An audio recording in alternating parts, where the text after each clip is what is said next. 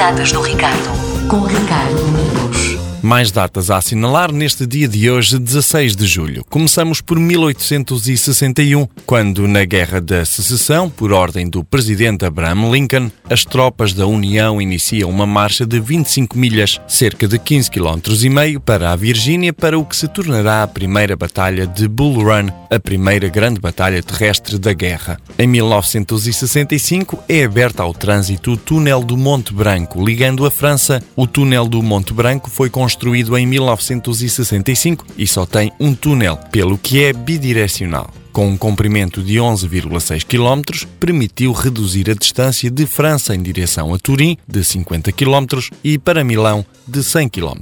No dia 24 de março de 99, um caminhão incendiou-se dentro do túnel e de um lado e do outro forma-se uma coluna de caminhões e de automóveis. Os socorristas italianos chegam primeiro, mas têm de bater em retirada porque o fogo que progride a 4 metros por segundo são asfixiantes. Causaram a morte das pessoas que se tinham refugiado nos abrigos de segurança. No total, morreram 39 pessoas, dentre os quais um bombeiro francês e um socorrista italiano que antes na sua mota, tinha conseguido salvar oito pessoas. O incêndio, que durou 53 horas e destruiu 24 caminhões, nove veículos e dois carros dos bombeiros, só permitiu a entrada no túnel três dias depois de ter começado. As temperaturas atingiram os mil graus centígrados. O túnel ficou fechado durante três anos e os trabalhos custaram entre 200 e 250 milhões de euros. A 16 de julho de 1969,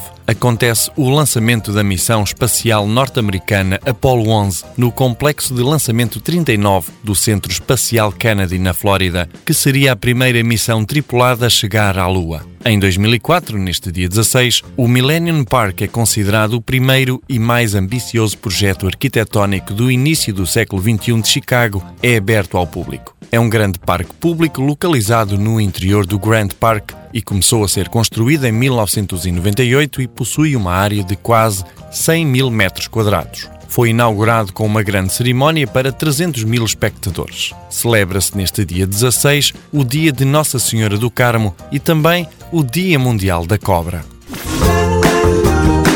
As datas do Ricardo, com Ricardo Domingos.